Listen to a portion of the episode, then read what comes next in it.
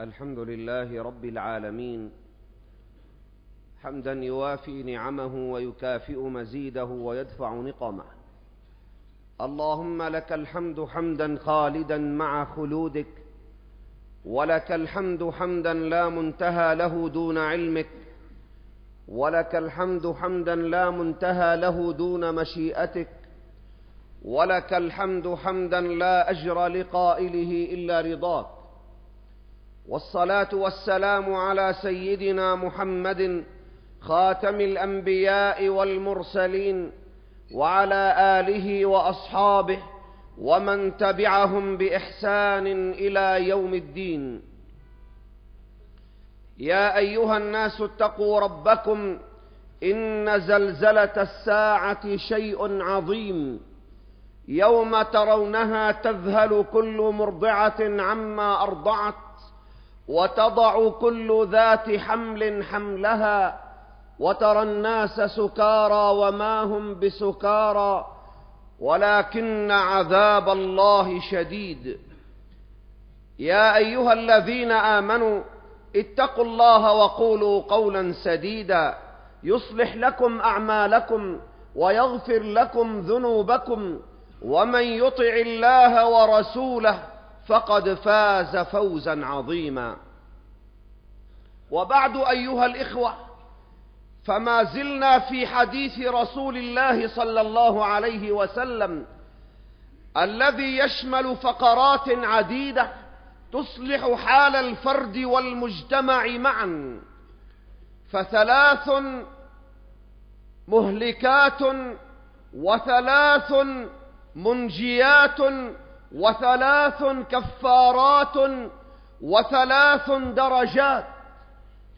فأما المهلكات فشح مطاع وهوى متبع وإعجاب المرء بنفسه. وأما الثلاث المنجيات فهي الثلاث المنجيات فإنها العدل في الرضا والغضب والقصد في الفقر والغنى وخشية الله في السر والعلانية. وأما الثلاث الكفارات فانتظار الصلاة بعد الصلاة وإسباغ الوضوء في السبرات ونقل الخطى إلى الجماعات. وأما الثلاث الدرجات فإطعام الطعام وإفشاء السلام والصلاة بالليل والناس نيام. وقد بدأنا في جمعتنا الماضية بالشح المطاع في المهلكات التي تهلك الإنسان ثم تهلك المجتمع. شح مطاع. ونحن اليوم مع المهلكة الثانية الهوى المتبع.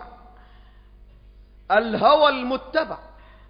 وقد عرف العلماء الهوى بأنه ميل النفس إلى الشيء ومحبتها له وهو بصورة عامة حب الشهوات والميل إلى تلبيتها. وسمي الهوى هوى لأنه يهوي بالنفس إلى مكان سحيق. قال تعالى أو تهوي به الريح في مكان سحيق. ويطلق الهوى عادة على الميل المخالف للحق. فإذا مال الإنسان إلى شيء مخالف للحق يقال عنه اتبع هواه. قال تعالى يا داود إنا جعلناك خليفة في الأرض فاحكم بين الناس بالحق ولا تتبع الهوى فيضلك عن سبيل الله. إن الهوى مضل عن سبيل الله. إن اتباع الهوى أيها السادة سبب الضلال وسبب في الخروج عن الحق. وقد ذكر لنا ربنا عز وجل في سورة الأعراف مثالا واضحا صريحا لإنسان كان في قمة الهرم. وكان من أعلم علماء بني إسرائيل وكان دعاؤه مستجابا وكان عنده اسم الله الأعظم. وقد سخره قومه بعد أن فتنته زوجته في أن يدعو على سيدنا موسى. قال لهم إني لا أستطيع ذلك لا أريد ذلك. قال لا إلا دعوت عليه. وسخرت عليه زوجته فأحاطت به بهواها من كل جانب. فصعد إلى جبل وهو يركب كما ذكرت التفاسير حمارة له. كلما صعد بها وكان يصعد إلى جبل وكان يقدمه قومه كلما أرادوا الدعاء في غيث المطر وكان أعلم رجل فيهم. وكلما أرادوا غيثا من السماء كان في مقدمة الناس. ركب بغلته ثم أراد أن يصعد الجبل فإذا أراد أن يصعد الجبل لم تسر الدابة. فإذا حولها إلى العكس إلى البيت رجعت معه ومشت.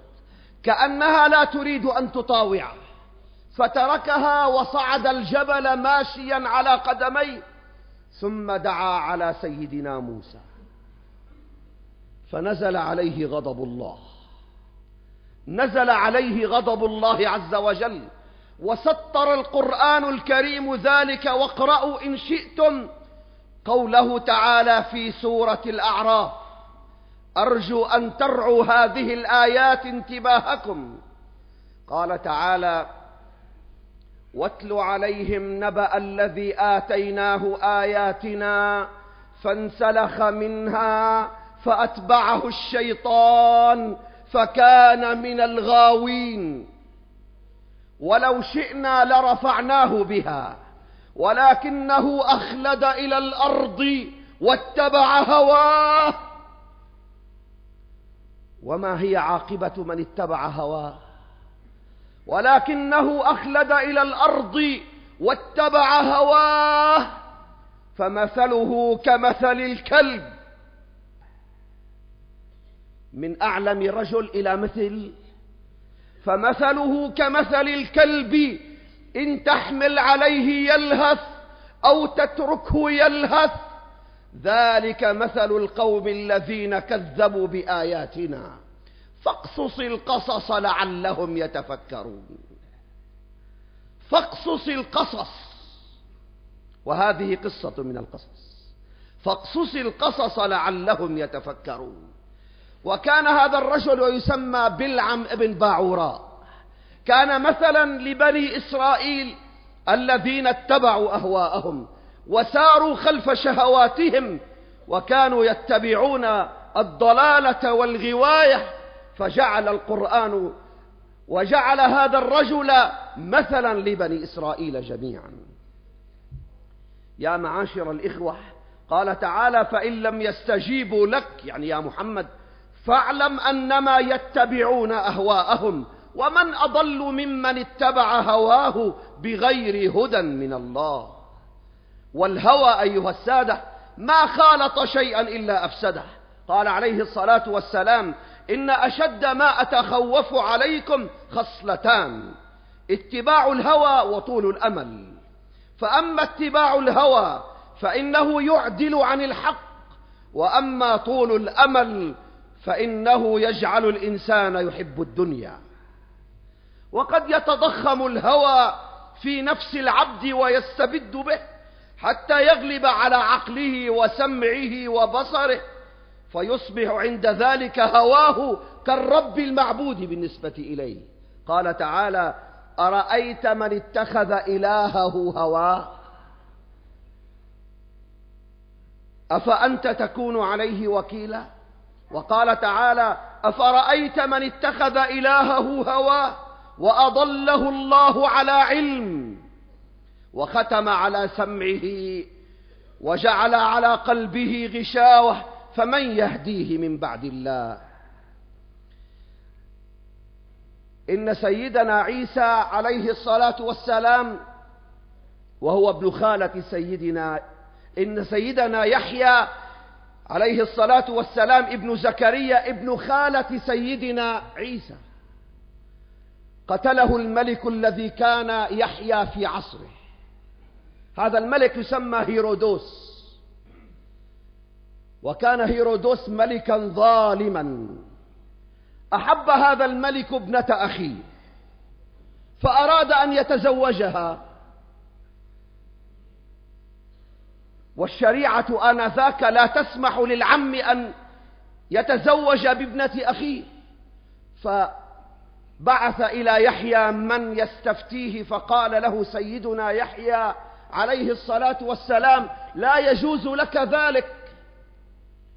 ثم أعلمت ثم أعلمت الأم أم البنت أن يحيى عليه الصلاة والسلام لم يجز للملك للملك أن يتزوج بابنة أخيه وهي تريد ذلك. فزينت هذه البنت لعمها ثم بعثتها إلى قصره فرآها في أبهج حالة في أبهى حالة وأكثرها حلة.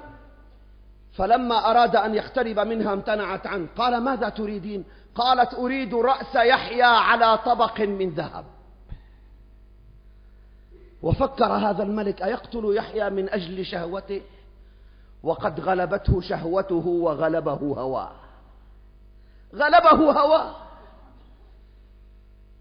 ثم بعث من يقتل يحيى عليه الصلاة والسلام ثم جيء برأس النبي الرسول يحيى على طبق من ذهب مهرا لتلك الباغية. وعند ذلك قتل يحيى عليه الصلاة والسلام وتزوج هذا الملك الضال الذي اتبع هواه تزوج بابنة أخيه. وأضله الله واتبع هواه. يا معاشر السادة قال نبينا عليه الصلاة والسلام بئس العبد عبد طمع يقوده بئس العبد عبد هوى يضله بئس العبد عبد رغب يذله.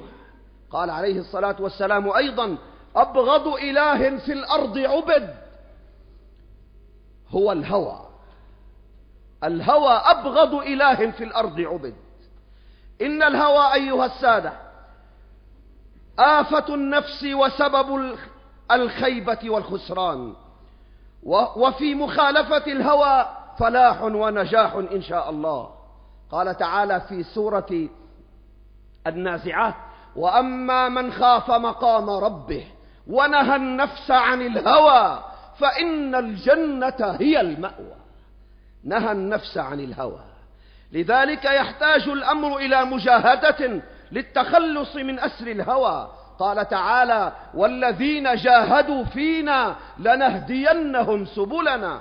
قال أكثر المفسرين إن جهاد النفس هنا إن الجهاد هنا محمول على جهاد النفس لأن الآية مكية ولم يكن في مكة جهاد والذين جاهدوا فينا لنهدينهم سبلنا.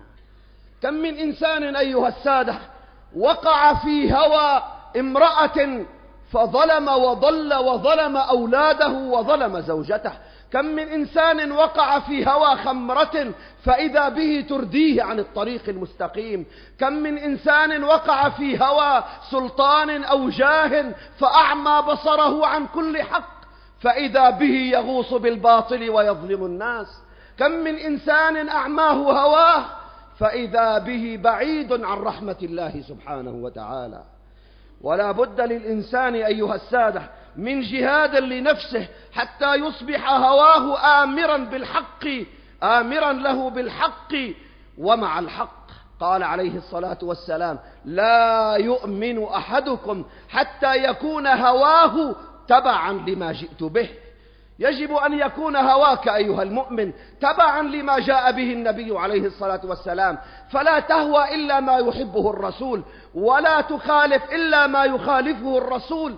عند ذلك يكون إيمانك كاملا. يا نفس توبي يا نفس توبي فإن الموت قد حان. واعص الهوى فالهوى ما زال فتانا. يا نفس توبي فإن الموت قد حان. شاب الرأس وضعف البصر وانحنى الظهر وبات الإنسان على خطوات من قبره. فإذا به يتبع الهوى. يا نفس توبي فإن الموت قد حان واعص الهوى فالهوى ما زال فتانا. في كل يوم لنا ميت نشيعه. نحيي بذكراه آثار موتانا. في كل يوم لنا ميت نشيعه. نحيي بذكراه آثار موتانا.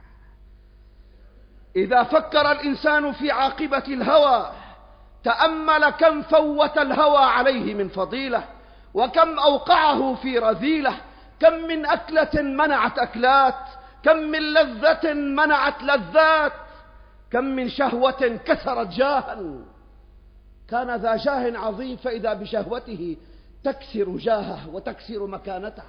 كم من شهوة كسرت جاها ونكست رأسا وقبحت ذكرا وأورثت ذما وألزمت عارا لا يغسله الماء غير أن غير عن أن عين أن غير أن عين الهوى عمياء.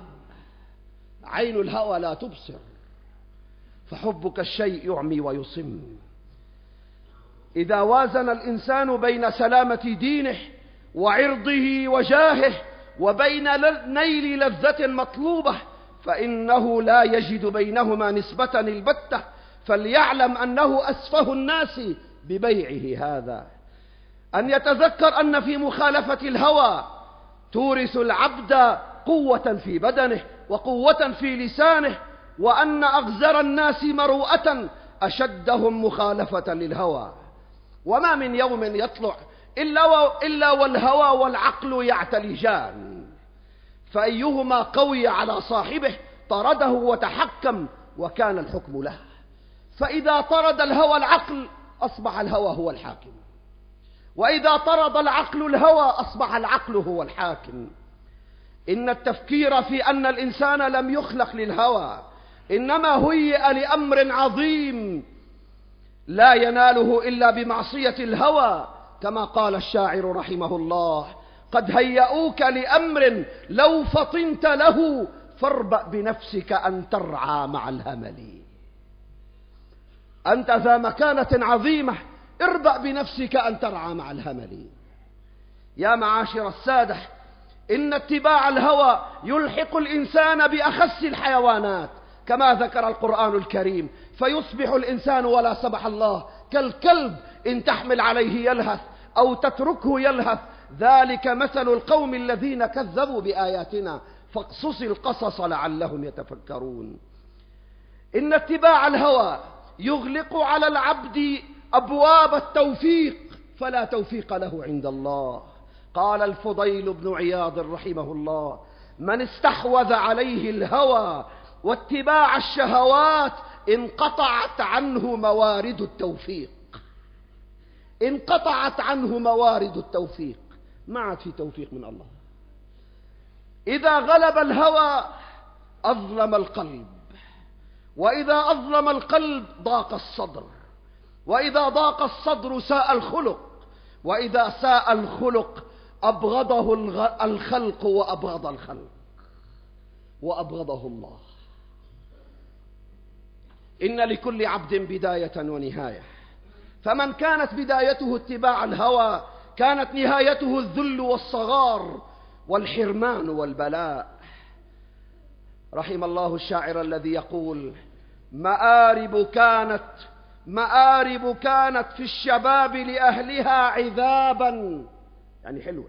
مآرب كانت لأهلها كانت في الشباب لأهلها عذابا فصارت في المشيب عذابا. فصارت في المشيب عذابا. وقال أحد الصالحين رضوان الله عليه من ملك شهوته في حال شبيبته أعزه الله في حال كهولته. من ملك شهوته في حال شبيبته في حال شبابه أعزه الله في حال كهولته. إن السبعة الذين يظلهم الله تحت ظل عرشه يوم لا ظل إلا ظله من إمام عادل وشاب نشأ في عبادة الله ورجل قلبه معلق بالمساجد ورجلان تحابا في الله ورجل تصدق بصدقة ورجل دعته امرأة ذات منصب وجمال ورجل ذكر الله خاليا كل هؤلاء خالفوا هواهم وسيطروا على شهواتهم فإذا بهم استحقوا أن يظلوا تحت عرش الرحمن سبحانه وتعالى. يا نفس توبي فإن الموت قد حان. واعص الهوى فالهوى ما زال فتانا. في كل يوم لنا ميت نشيعه. نحيي نحيي بذكراه آثار موتانا. أقول قولي هذا وأستغفر الله.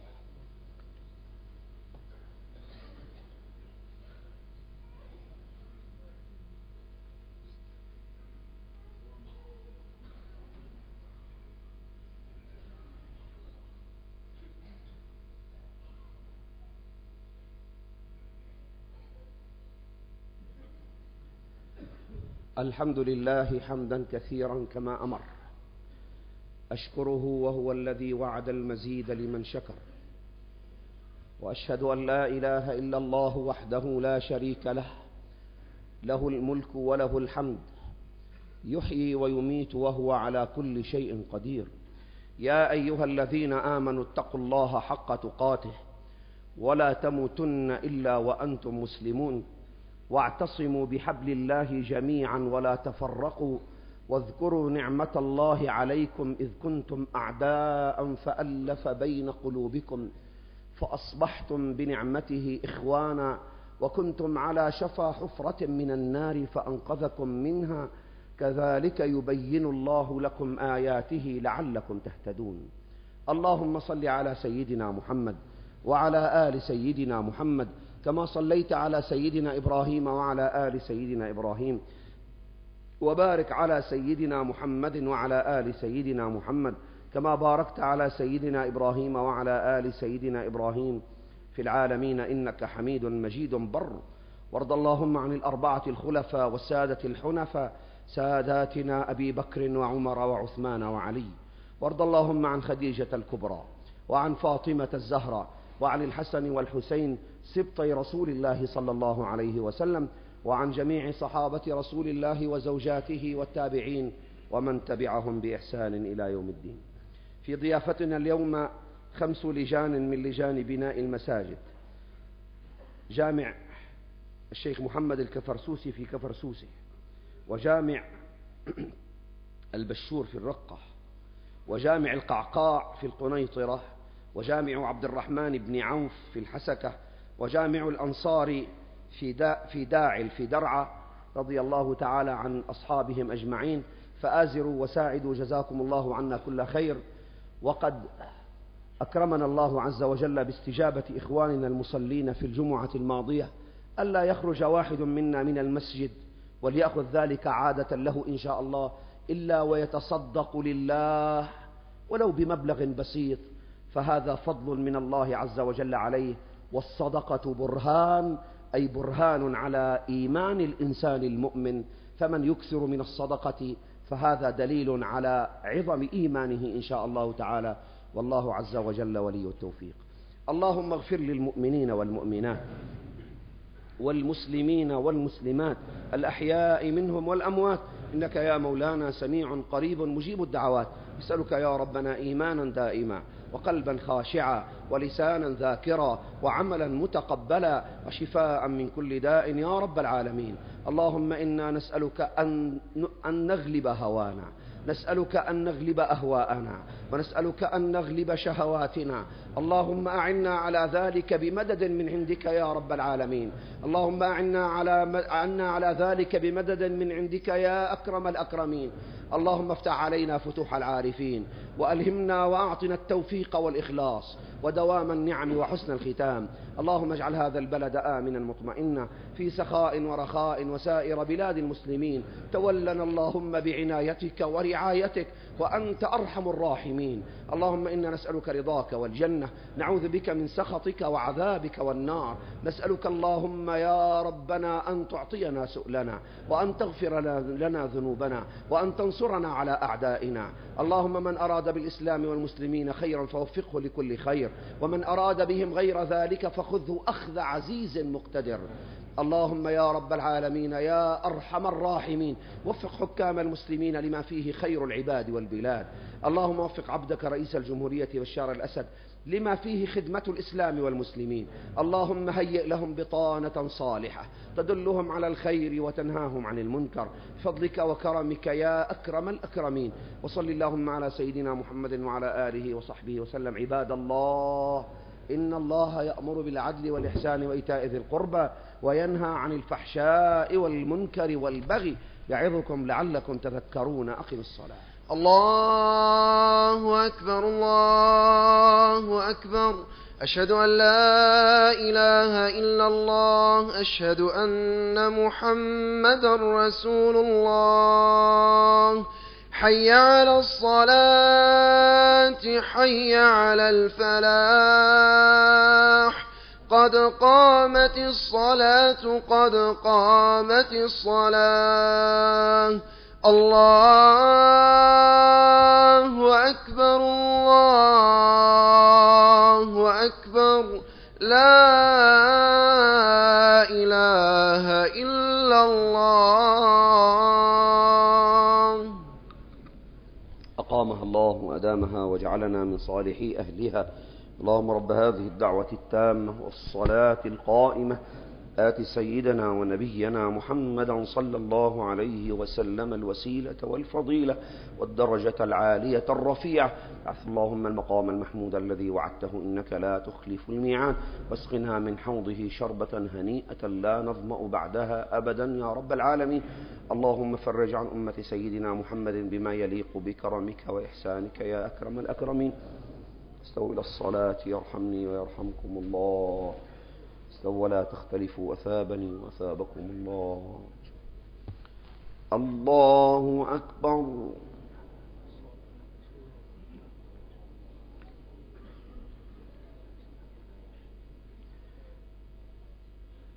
بسم الله الرحمن الرحيم. الحمد لله رب العالمين. الرحمن الرحيم. مالك يوم الدين. إياك نعبد وإياك نستعين. اهدنا الصراط المستقيم. صراط الذين أنعمت عليهم غير المغضوب عليهم ولا الضالين.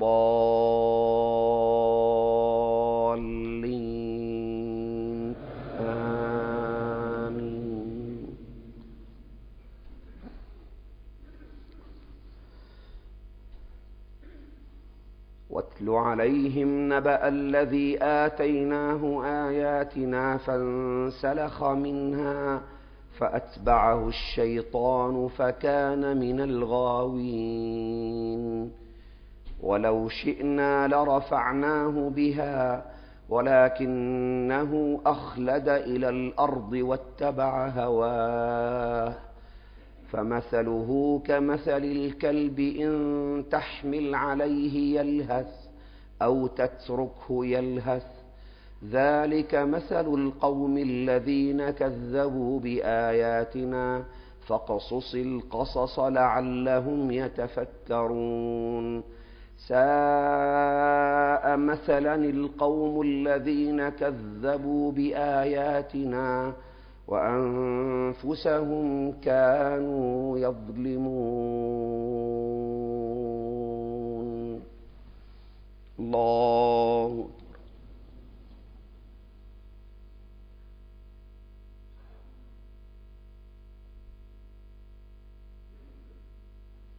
سمع الله لمن حمده.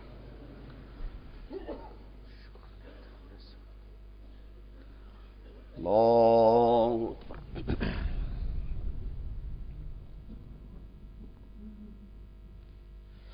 الله أكبر. الله.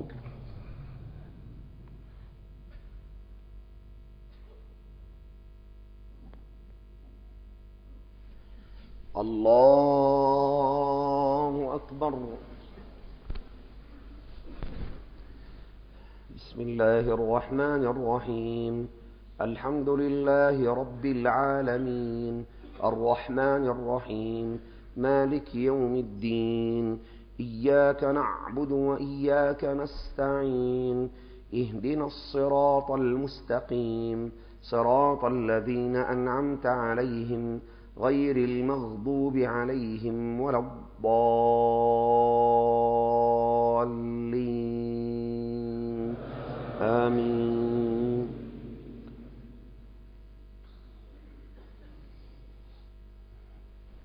قل أرأيتم إن أهلكني الله ومن معي أو رحمنا فمن يجير الكافرين من عذاب أليم قل هو الرحمن آمنا به وعليه توكلنا فستعلمون من هو في ضلال مبين قل أرأيتم إن أصبح ماؤكم غورا فمن يأتيكم بماء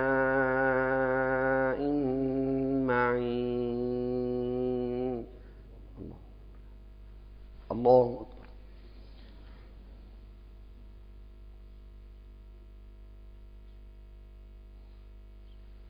سمع الله لمن حمده. الله أكبر.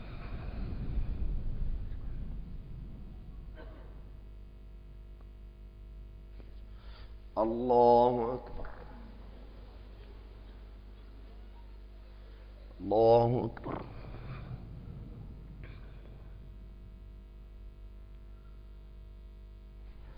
الله أكبر